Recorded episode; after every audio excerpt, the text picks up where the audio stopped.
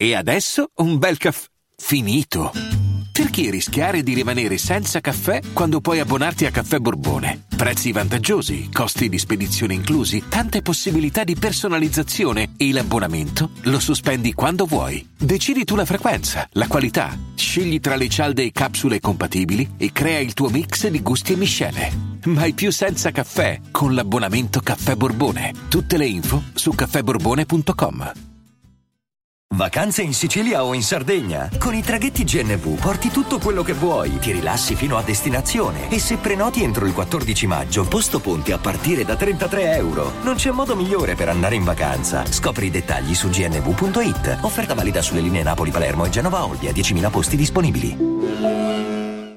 Lucky Land Casino asking people what's the weirdest place you've gotten lucky? Lucky? In line at the deli, I guess? Aha, in my dentist's office.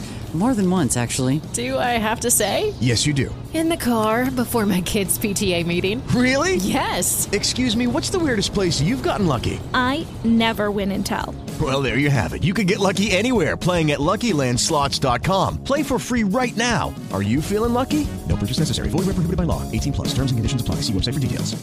With the Lucky Land slots, you can get lucky just about anywhere. This is your captain speaking. Uh, we've got clear runway and the weather's fine, but we're just going to circle up here a while and uh, get lucky. No, no, nothing like that. It's just these cash prizes add up quick. So I suggest you sit back, keep your tray table upright, and start getting lucky. Play for free at LuckyLandSlots.com. Are you feeling lucky? No purchase necessary. Void where prohibited by law. 18 plus terms and conditions apply. See website for details. Bentornati e grazie per la vostra pazienza. Oggi torniamo a parlare del caso di Alison Botha.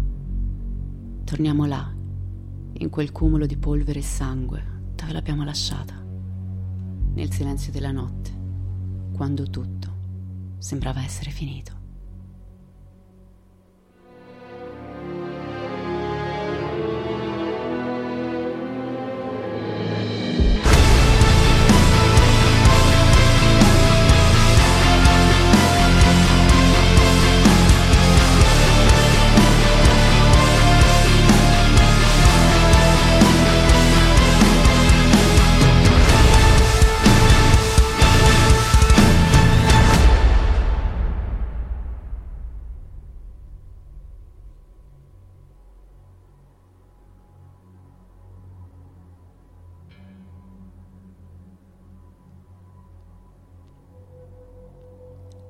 Alison apre gli occhi.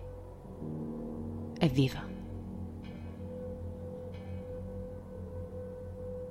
La vista è appannata, ma non importa. Non molto lontano si vedono le luci delle auto che passano. Forse può farcela. Può raggiungerle. Alison cerca di alzarsi, ma avverte qualcosa di viscido che le tocca la coscia sinistra. Con orrore la donna realizza che il suo utero e parte dell'intestino sono fuoriusciti dal corpo. Alison urla. È spaventata. Un metro più avanti c'è una camicia, probabilmente lasciata da uno degli assassini. In un movimento disperato, Alison tiene con un braccio i suoi organi e con l'altro si trascina fino a raggiungere l'indumento. Lega la camicia intorno al suo stomaco, gridando per il dolore. Tenta nuovamente di sollevarsi da terra. Qualcosa però non va. Uno dei muscoli del collo è stato profondamente danneggiato e la sua testa è impossibilitata a star su dritta da sola. Alison deve necessariamente usare una mano per tenere la testa in posizione corretta, ma Sara la lascerà andare. Essa, per effetto di gravità, cadrà all'indietro. Ciò che vi sto raccontando non è una fiaba oscura dei fratelli Grimm. Non c'è romanzo nelle mie parole. Tutto questo sta accadendo davvero. Sta accadendo a una donna sola, che ora cerca con una mano di contenere gli organi e l'altra di tener salda la testa.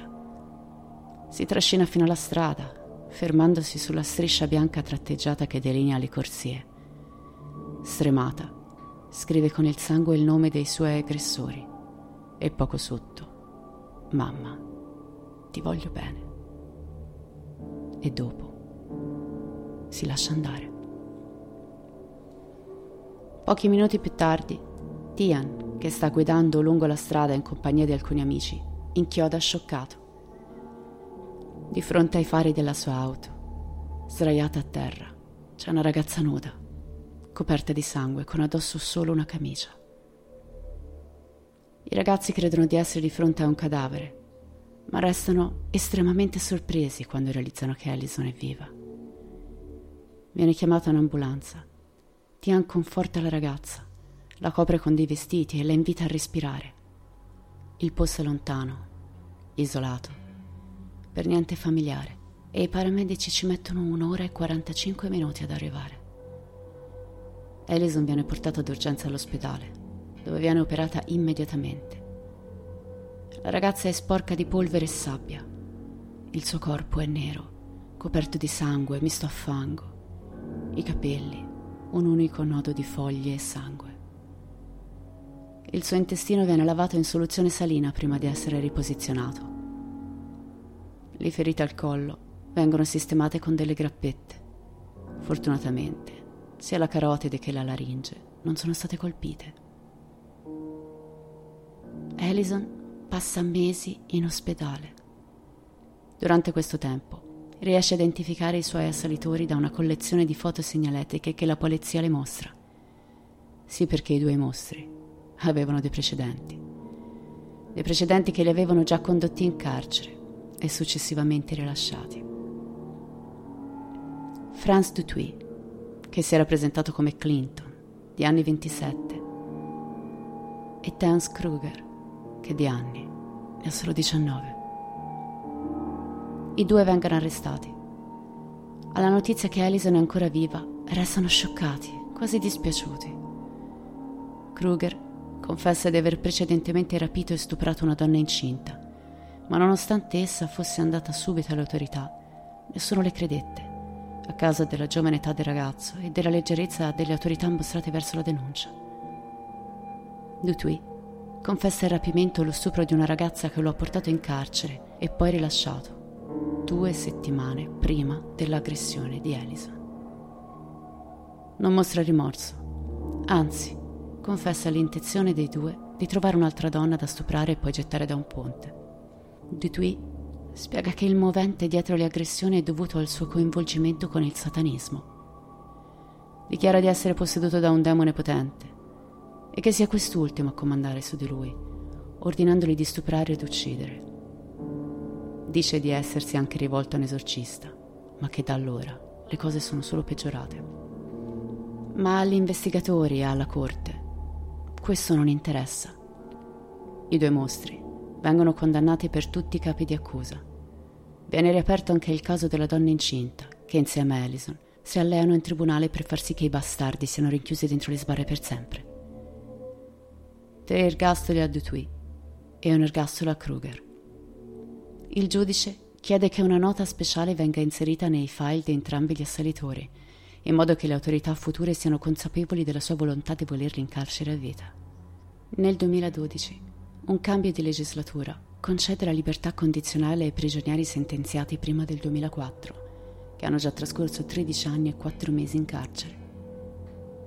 Alla revisione del loro caso nel 2015, Ellison fa una dichiarazione molto forte che fa partire una petizione per far restare due mostri in carcere a vita. E da quello che ho potuto vedere, fortunatamente, sono ancora lì. Successivamente all'aggressione, Alison ha sofferto per molti anni di una depressione gravissima. Successivamente è riuscita a rimettersi in piedi. Ha abbandonato la carriera di assicuratrice e ha iniziato a girare il mondo facendo conferenze e discorsi motivazionali, usando la sua storia per fortificare chi è sopravvissuto a situazioni simili. Durante un discorso tenuto a un'università, Alison dice Vorrei che capiste una cosa. Ciò che è capitato a me è una cosa estrema, ma vorrei che osservaste la vostra vita, perché tutti abbiamo dei problemi, piccoli o grandi che siano, tutti abbiamo dei traumi da affrontare. Traumi, situazioni che non abbiamo scelto di vivere, ce li siamo solo ritrovati addosso. Ascoltando la mia storia, vorrei che riusciste a capire come i vostri traumi possono farvi diventare molto più forti, possono addirittura diventare qualcosa di positivo. Affrontando il dolore, anche se vi fa paura e pensate che non ci sia una via di uscita. Ciò che spero oggi è che possiate vedere i vostri traumi e dirvi starò bene. Alison ha viaggiato per più di 30 paesi, portando la sua forza e le sue parole a molte persone, aiutando anche i sopravvissuti dell'11 settembre. Nel 1997 si è sposata e dopo vent'anni passati a chiedersi se mai sarebbe stata in grado di avere figli. Nel 2003 e nel 2006 è diventata mamma di due maschietti. Questa è la storia di Alison Boca, una storia che parla di amore per la vita e che può insegnarci molto su noi stessi e sulle nostre capacità. Spero che la sua esperienza vi sia entrata sotto pelle e che rimanga un po' con voi. Io vi ringrazio per la compagnia e vi ricordo che ogni lunedì e mercoledì andiamo in live su Twitch alle 21.30 dove affrontiamo diversi casi e argomenti interessanti. Vi ringrazio, ci vediamo al prossimo episodio e come sempre, restate spaventati.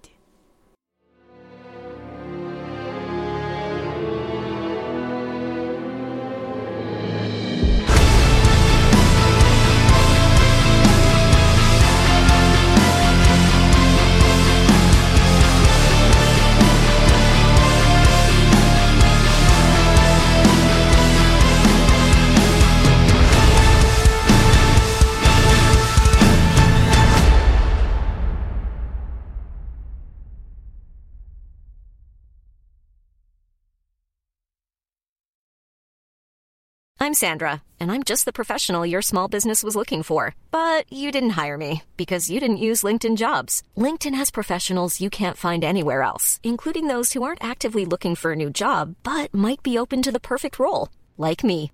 In a given month, over 70% of LinkedIn users don't visit other leading job sites. So if you're not looking on LinkedIn, you'll miss out on great candidates like Sandra. Start hiring professionals like a professional. Post your free job on linkedin.com/people today.